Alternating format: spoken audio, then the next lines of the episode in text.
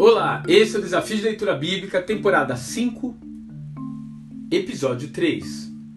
Lutando contra a maré. Juízes, capítulo 7.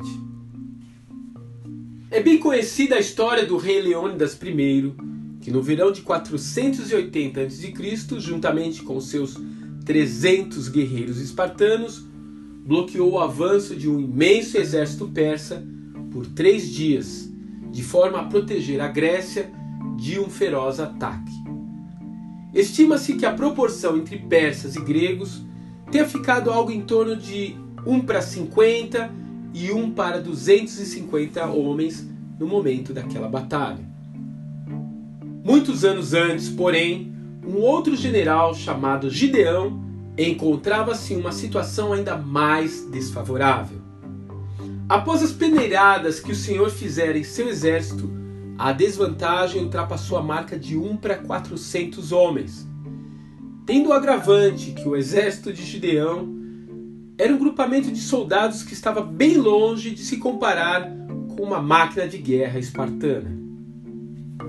Quando Gideão vai espiar a multidão acampada, numerosa como a areia do mar, como diz no verso 12, ele fica absolutamente convencido de que não haveria chance para eles se contassem apenas com seus parcos recursos bélicos.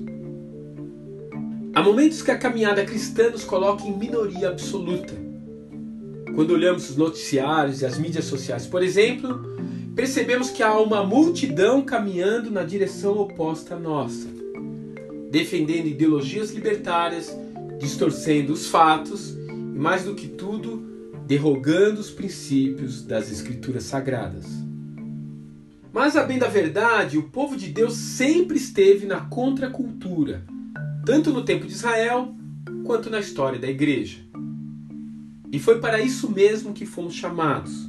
Foi para ser sal e luz sobre a terra, para com os nossos escudos de fé resistir como os homens de Leônidas sem recuar um passo empurrando as ordens malignas de volta ao precipício.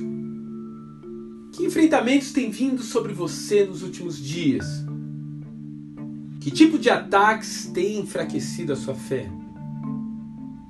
Busque um lugar à sombra do onipotente e viva a mesma experiência descrita pelo salmista quando ele diz: Mil cairão ao teu lado e dez mil à tua direita, mas tu não serás atingido. Salmo 91, verso 7. Que Deus te abençoe e até amanhã.